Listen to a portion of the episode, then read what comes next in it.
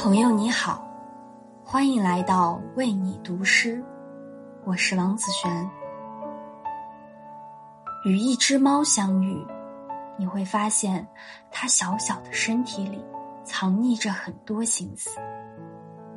今晚，我想为你读一首诗人秦丽燕的作品《被窗子隔开的猫》。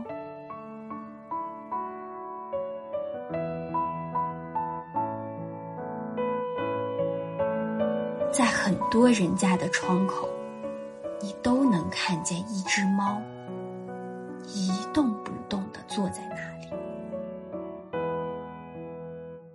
看外面走过的每一个行人，空中飞过的鸟，树叶的抖动，看方才一无所有的空气，忽然拥挤了风，拥挤了雨。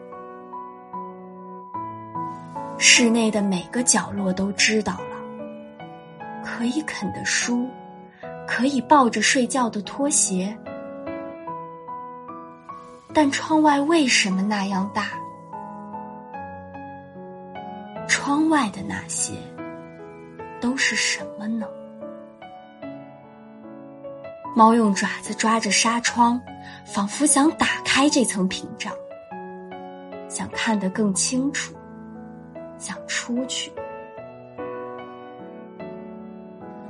晚上，他或许看见一只流浪猫，无声的从窗下走过。那只猫深夜高踞在不同的汽车顶上，它的毛是乱蓬蓬的。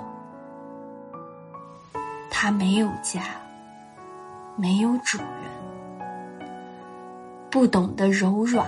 和温暖，他经历过怎样的饥饿、战斗、雨雪？